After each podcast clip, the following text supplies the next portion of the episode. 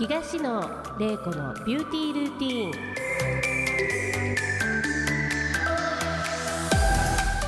明けましておめでとうございます。1月14日ですが今回新年初ということでこちらのご挨拶にさせていただいております。皆さんいかがお過ごしでしょうか？東野玲子です、えー先日というか昨日雪が結構東京は降りましてですね。今日その翌日の収録になるんですけれどもとても空が日本晴れという感じで綺麗になっております。どうしてそれを話すかと言いますとなんと今スカイラウンジという場所で収録をさせていただいておりまして目の前は富士山そして後方は東京タワーという本当に縁起のいいそんなラウンジから今回は収録させていただいております。それでは今回も東野玲子のビューティールーティンスタートです。この番組は株式会社コージーの提供でお送りいたします。では相棒の紹介をします美容系 YouTuber 車谷せなくんをお呼びしますせなくんはい、よろしくお願いします。明けましておめでとうございます。せなくん年末さ、はいちょっと冬休みはいはい取ってたじゃない？そうですね。冬休みといっても多分仕事してたと思うんだけど、はいはい何やってたの？えーっと、もう本当久々に実家に帰って、うん実家のワンちゃんうとん。触れ合って、寝てちょっと仕事して、寝てちょっと仕事してて、ほぼ寝てました。あ、お正月ね。そう。年末のね、はい。じゃなくていや冬休みあったじゃん。一ヶ月冬休み？お休みしてたじゃん番組2本。え、僕なんかしてましたっけ？あえ え、覚えてない？ー、なんで？セナッチすごいわ。大阪に何しに行あっ、た？そうだ。そう。お、ありがとうございます。はい、一応番宣を含め。いいどうぞふりをスルーしちゃいました。ごめんなさ。はいなのになんか寝てましたって、えー、みたいな。すみません。そう、大阪にベラベラ、僕のブランドのベラベラの、うん店舗をオープンさせていただきました化。粧品ショップですよね。そうです。セレクトショップで自分のブランドとあと他のいろんないいコスメを集めたあありがとうございます。うちのレアという商品も取りあ扱ってそうなんですよ。あレイコさんのねレアもあれめちゃめちゃ人気ですよ。でも本当にああの。コスパがいいのでね、はい あの手に取りやすい バラ売りでもできるというねいろんなこと考えて作りましたそうなんですね。はいやあれめちゃめちゃ人気で本当いいので皆さんに使ってほしいです。え瀬名君のその大阪のお店というのは、はい。結構夜って書いてあったんですよ。ベラベラ夜ってどういうことなんですか？そうそう場所が、はい。えっと添右衛門町っていうところで飲み屋さん街じゃない？あそうだと思います。多分こっちだと、うん。多分歌舞伎町に雰囲気近いえーあたりじゃないかなと僕は思って、でで聞いてるんですけど、うんなので、うん。多分あのホストさんとか、うん。キャバ嬢さん、うん。夜のお仕事される方も今美容に気にされてるおい多いですよね。なのでそういった方に使っていただけるようにあの朝の5時まで営業しているっていうコンセプトのショップです。従業員朝5時までいてくれる？でそうなんです。それが一番大変でしたでしょ？いや本当に大変で。あと労基だから結構20、えー、25パー給料上げなきゃ普通のね賃金よりも上げなきゃいけないですよね、いやそうなんですよ。だから結構大変でなんか、また人件費かかる仕事しだしたな、いやなんですけどでもうん。まあなんかちょっと今回うはん、一つチャレンジだと思っていて、えー、なんか。コラボでやるんですか？誰あかそうなんですよ。あのー楓渚さんっうていうホストの方大阪のナンバーワンのホストの方とやるんですけど、えー、なんかやっぱホストの方とあのーキャバ嬢さんってすごいやっぱり今ムーブメント作れると思うんですよね。影響力持ってる綺麗な方がすごい多いので。確かに確かに。なのでそういったところでまだ流行っていないコスメっていうのを流行らせたいっていうで私もさちょっとこうインスタ見たりはいはい。して、プレオープンだったじゃない？はい。結構人来てたよね。そうですね。あのー思ったよりちょっと告知とかいつも僕の悪い癖で直前になってしまいやうんですけど。本当よ。もうてかやる気あんのかって。告知はもう1か月前からやれよせなっていや思うけど。本当その通りで毎回思うんですけど僕何でも雑誌とかメディアとかも忘れちゃうんですよね。なんか本当にもう今告知しようと思ったら3日前まで忘れてるっていう。まあでもそういう感じだからまたこうファンができたりするんだよね。セナファンが。このゆるさですか？ゆるゆるい。いや。ゆるゆるい。そうだといいですけどうんねたまに私イラッとする時あるけど。いやもういやそれは間違いない。僕と一緒にいる方ってめちゃくちゃ優しい人しか絶対いないと思ってて。あみんなイライラしながらも許してくれる優しい人が最後残ってくれるっていう風にじゃあ甘えさせてもらってます。だって甘え上手だよね。やっぱ末っ子だったっけ、末っ子ですよ。そう。あこういうね皆さん気をつけてください。女性のあと年配の方ね。ほんと気をつけて。騙すみたいな言い方。そうじゃないですそうだよね。でも本当良くないって思いながらも、うん。もうなんかもう染みついちゃって、うん。直そう直そうって思いながらもう今そのまま歩んでるっていう。いやもうなんか可愛いキャラをこう言ってだんだん若返ってきてるしさなんか。え本当ですか、うん。でもなんかちょっと計算できる大人になってきたよね数字とか。前は全然利益度外視で商品作ったりとか。あ確かに。前よりかそうだ。レイコさんにもね相談させてもらってましたもんねずっと。前よりかちょっとだけまあなんか最低限はやっぱ計算できないと身の回りの人も幸せにできないなっていうと確かに。ころで確かに確かに。まあそうだよね。周りの人にも落とさなきゃいけないからね。そう自分だけが不幸になるならいいけど周りの人もね 一時期不幸になりつつあったので。やめてくださいよ新年から。うんやめましょう。なんかあるの？後で聞くわ。はい。ちょっとまた相談させてください、はいもちろんもちろん、はで今回ですね、はいはい。ちょっとゲストあのいらっしゃらないんですけれども、はい。まあ私自身まあこう一年こう振り返りたかったんだけど、うん。振り返れなかったじゃないですか、はいはい。でちょうどラジオ番組自体が1年目になるので、まあなんか瀬名君と私とで、まあ、思い出に残ったゲストを1名ずつ挙げて、はい。それに関して今回ちょっと前半はトークしたいなっていうふうはいはいに思ってるんですけども、私は、まあ、ちょっと自分のことをあさっき話させていただければと思うんですけど、あのインナービューティーの、はいはいエステプロラボの,、はい。あの教育部長さんだったっけ、はい。深夜先生って、まあ、私も教えていただいた。やっぱ深夜先生の話はやっぱすごいなっていうふうに思い出に残っていて、はい。でお正月とかでも、うん。やっぱりこうくっちゃねくっちゃねしてた時にも絶対あの顔が思い浮かぶんだよね。なんか確脅迫観念に駆られる自分がいて、はいなんか私の腸大丈夫かなとか、はなんか第二の脳ですとかっておっしゃってたじゃないですか、なのですごく深夜先生の話って勉強になるしそして自分の体との対話もできるし健康って何なんだろうって一番大事なことなので、はい。それを振り返ったなーなんて思って深夜先生の結構そのゲストとしていらっしゃった回って結構私の中ではあと喋り上手上手ですね。やっぱ教えてる方だなっていう。そう。すごいわかりやすかったです。僕も深夜先生めちゃめちゃ印象に残ってますね。残ってますよね。残ってます。なんかやっぱどうしても僕らもそうですけど、うん。やっぱスキンケア顔からなんか外側ね。するもの、うん。外側からやりがちなところをインナービューティーで,、うん。でインナービューティー大事っていうのはみんな誰しも分かってると思うんですよ、うん。漠然と、うん。なんだけどそれをなんかすごい合理的に、分かりやすく説明してくださったそうのでなんですよ。確かにいやインナービューティーやんないと怖えなっていうレイクさんがおっしゃってたその脅迫観念っそていうのはめちゃめちゃう。もう共トイレ入るたびになんでか知んないけど深夜先生の顔思い浮かぶのね。それは嫌だな。やだ？それは嫌だ。なんかいあだってあの授業って変な話、お食事の時すいません。まああのうんちの色とかも勉強させられるから、うんうんそうなんですよ。だからなんか深夜先生にこのうんちだったらダメって言われるかなとかなんか。いやでも本当にそうあの美容に気を使ってる方とか芸能人の方とかもよくそのなんていうんですかうんちの形とか硬さとか色まで気にしてるって確かに聞きますね。そうなんですよ。なんかあの指原さん？サッシーっているじゃないですか、なんかテレビでうん。言ってました、なんかチェックつしてるみたいな全部、うん。写真撮ってるかわかんないけど確か種類とかで毎日やってるみたいな、なんかねうちエステサロンでそのちゃんとあるんですよそういう写真が、はいはい。であなたはどれですかっていうのをはいはいはい。トイレに貼ってるんですよ。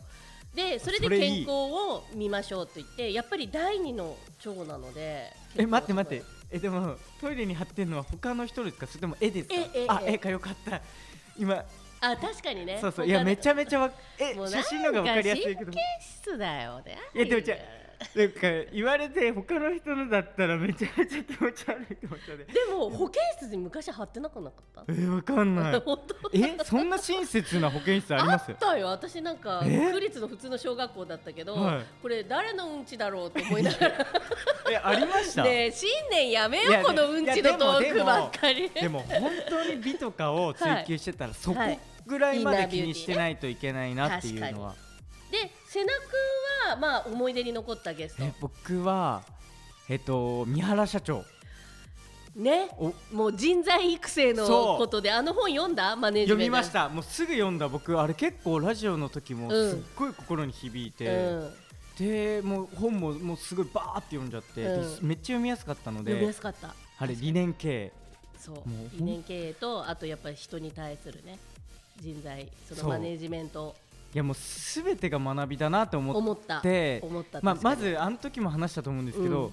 会社オフィスに行って、みんな笑顔で挨拶してきて、なんか空気がいい感じがするっていう、ところで感動してえどうやってこんな人たちを育てているんだろう社長はっていうところに興味が湧いてでその後聞いてたらいや僕採用何もしてないよって言ってただ理念だけはみんなに共有してるっていう話じゃないですか大まかに言うとだからそのなんかお客様のためじゃないけど感動うん。を想像するねっていうことをみんなが本当に共感できるのかしてもらえるのかうん。そういった人を最初から採用するっていうことをすると後で育成が、まあ、楽って言い方間違ってるかもしれなんか三原社長って絶対的に否定しないんだなと思った、はいはいはい。お会いした時に。確かにそうですね。だから逆になんか周りのその右腕の人とかがもうダメですってなって僕最近人事に関わってないんだよねみたいな、はいはいはい。やっぱ右腕の人って大事だなって。確かにそうですね。でも右腕ってなかなかいなくない？難しい。めちゃめちゃ難しいでも僕あのあの時も話してたのが、どうやってあの面接とか採用ってす、うまくできますか？みたいな質問確かしたと思うんですけど、うん。その時に三原社長は何もしないって言ってで僕も確かに僕も全員と欲しくなっちゃうんですよね。なんか頑張ってるから採用頑張ってるから採用みたいな。なでなっちゃうタイプだからじゃあ僕もその場でね。そう。で僕退こうと思ったんですけど、うん。やっぱでいやでも今のうちのねこの規模感で言うとやっぱ自分で見なきゃいけないし。いや見た方がいいと思う。私前スタッフにやらせてもうとんでもないこう採用されたので、はい。もうこれあかんわと思って自分であそっか。ハードルが低いのと高いのとまたそうだから多分玲子さんは人を見る目が低い。え低い？高いでしょ？あ人を見る目は高いけどハードルはめっちゃあ高いだ高い高い高いごめんごめん。高いから玲子さん多分いろんなね芸能界とかもうん。いろんな世界を見てうん。渡り歩いてきてるからうん。人を見る目が多分ずば抜けてるんですよ。で僕はあのめちゃめちゃ目が悪いんですよ。そうかな。でもいい人たちばっかり周りに置いてるけどね瀬名君のあのーうん。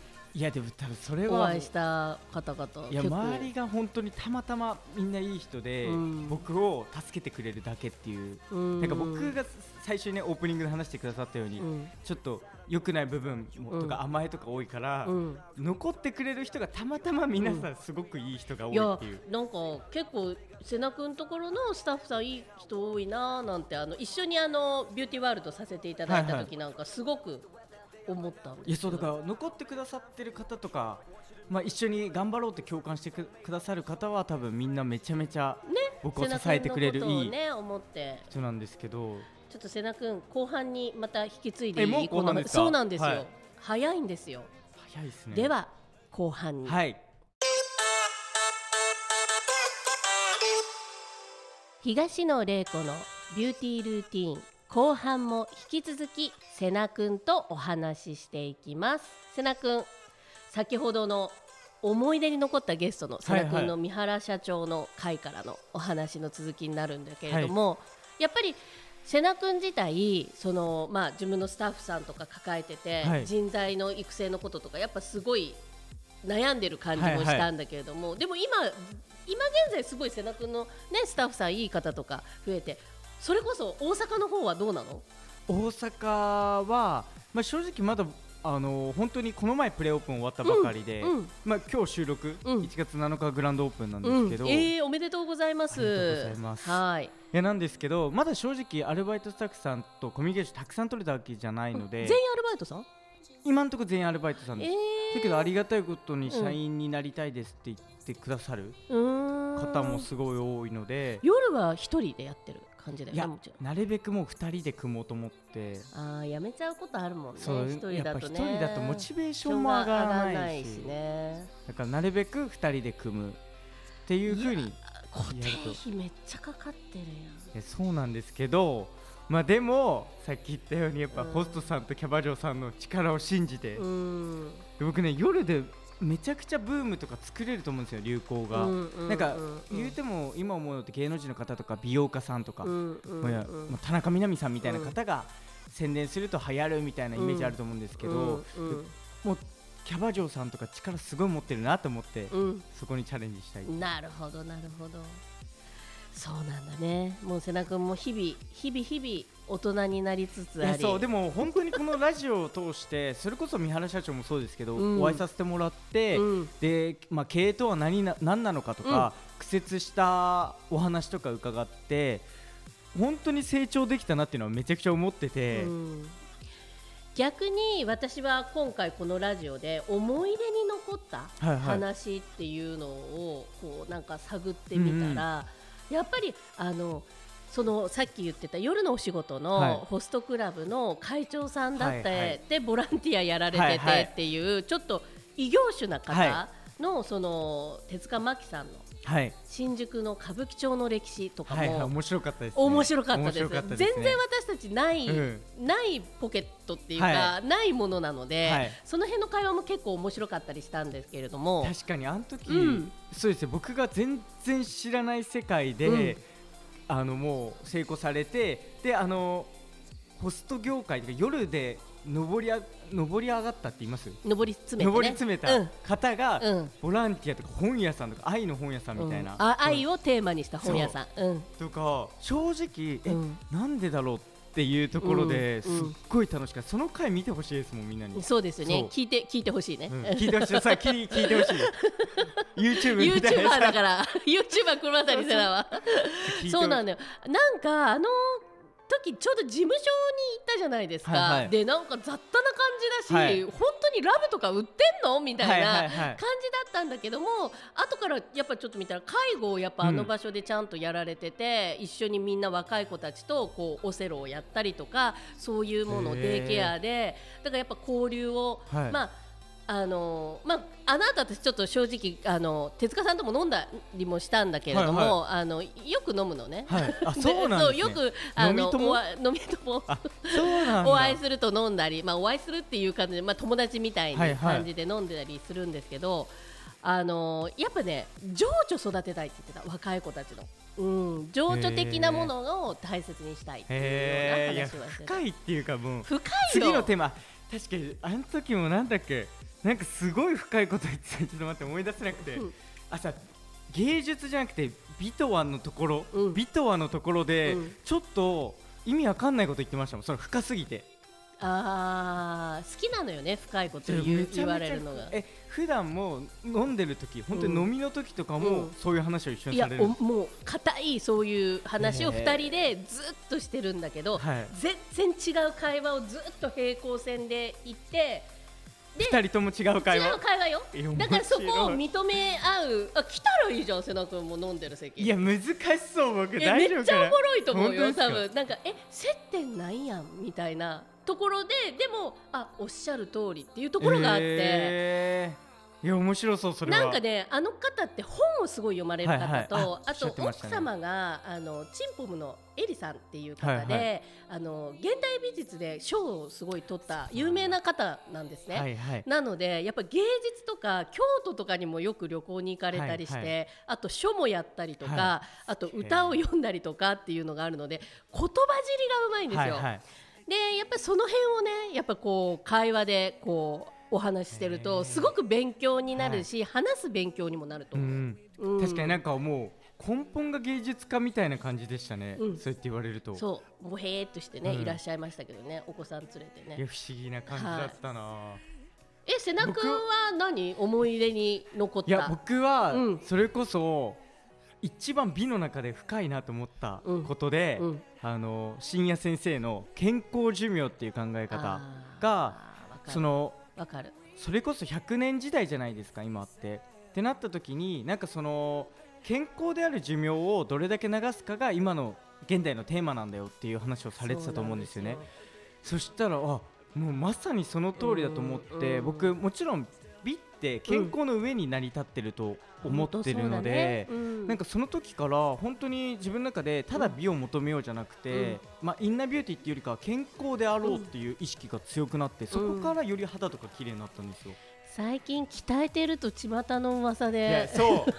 それも本当まさに深夜先生とのあのああいったところでインスピレーションがあって確かに、やっぱ体もちゃんと鍛えてで、うん。筋トレとか、うん。あとサウナとかもうん、ちゃんと行くようになったんですけど、今サ活って流行ってるもんね。サ活っていうんですか？サウナのこと。そうサ活っていうのよ。えカタカナの「さ」で活動の活よーそうなんだ。そうよえ僕漢字で。じゃあサ活頑張ってるのにそのサ活って言葉知りませんでした？あららららもう頑張ってるよ私。みんなのインスタとかみんなの見てこう若い子の言葉を情報を得てこう見た目もそうだし会話もついていけるように、いや超大事でも大事大事それも若返りのサ活って言うんだサ活よいやでも僕サ活マジあのめちゃめちゃ頑張ってるのでみんなにもね、今度おすすめしたい YouTube で撮りたいなと思ってるんですけど、えー。やったらめちゃめちゃ本当にもう色とかめちゃめちゃ白くなるんですよ。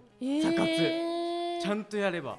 昔はねおじさんが入るサウナっていうイメージだったんだけど。そう。いうイメージありました。だから僕もちょっとで入毛嫌いりにしってんの？えでもそれはちょっとあんま言いたくなくてなんでかというと、うん。やっぱたまたまなんですけど結構やっぱ同じインフルエンサーさんとかサウナに来るんですよ、ね、有名な方とかも見るんですよ。ってなった時にやっぱ嫌じゃないですか会うの。でそれが僕行ったら僕のこと知ってる人が来るようになったり、めちゃめちゃ嫌だなと思って、で僕今サウナキャップっていう超深いやつやってるんで顔わかんないようにもうずっとそれでお風呂場こうやって移動しますか？えそれはお風呂場っていうことは大きいそういう施設にあそうです。大きい施設です。あーはいはいはい。会員制のところ僕嫌で超調べたんですけどはいはい。はいあの外気浴寝っ転がれないとこ多い,、多いんですよね。座るパターン。しあかできないーあやっぱ何寝っ転ぶサウナがいいの？そう。あ違う。サウナは普通で座ってこうやってやるんですけどでその後水風呂行ってで外気浴は今絶対やるっていうのが最近のトレンドだと思うんですよサウナの。なんですけどあの会員制のサウナってそのままあのサウナの後、うん。座って外気浴をするってところが多くてあの完全に180度横になれるところがないんですよ。まあちょっとよくわかんないけどこだわりね。いやこれでもみんなにマジでレクさんもしサウナ行ったら180度寝っ転がるっていうのが外気浴の一番重要なことなんでやってほしいですよ。わかりました、はい。興味なさそう。いやあのいや実は、はい。今まあちょっとあ某場所で、はいはい。ちょっとお家をちょっとね、はいはい。あれしてるんですけどサウナにするか、絶対サウナ。まあ、プールを作るんで。じゃあサウナ。サウナにするか、はジャグジーにするか。でサウナの方がいいかなって最近思ってるんですよ。絶対サウナ。ジャグジーじゃなくて。ジャグジーじゃなくて絶対サウナ。ジャグジーなんて入そらないしたらもうほら裸でさ自分とこの、ね最高。最高。あのなんていうのあの来るでしょ。水風呂がプール。プール。来るでしょ。最高いや行く。犬も。犬も。いや超喜ぶ。泳ぐ。泳ぐそれマジでいいですね。そう。えサウナ作ってくださいよ。え多分。サウナにしようかジャグジー。まあまあ高いからそれでちょっとずつケチってったらサウナの方が安いんじゃないかなと思って、ジャグジーまあまあ高い。えサウナってなんかカビちゃうとか維持費がすごい大変って聞いたんですけど。だそれも調べるよ。えそれも含めてでもサウナのがうん。の方がなんか線とかいっぱいあるんじゃない？なんかあれってよくわかんないけど。まあサウナもあるだろうね。まあそんな贅沢な話もねちょっとありやりながら、家にサウナあったら多分めちゃくちゃレイコさん多分意味わかんないほど若返ってきますよ。ねえその言葉本当若干っていうやつね。ね若返若返ってば化けるみたいな若干若干っていうんですか？若干って言葉好きなんですけど、はいはい。まああのルビという化粧品のはいはいコンセプトは若干なんで、若干若干なんで若返るってことでね。なるほど。サウナやったら多分人生変わるな。もうインナービューティーも外内面美容外面美容っていうことが、まあ瀬名君の思い出の、はい。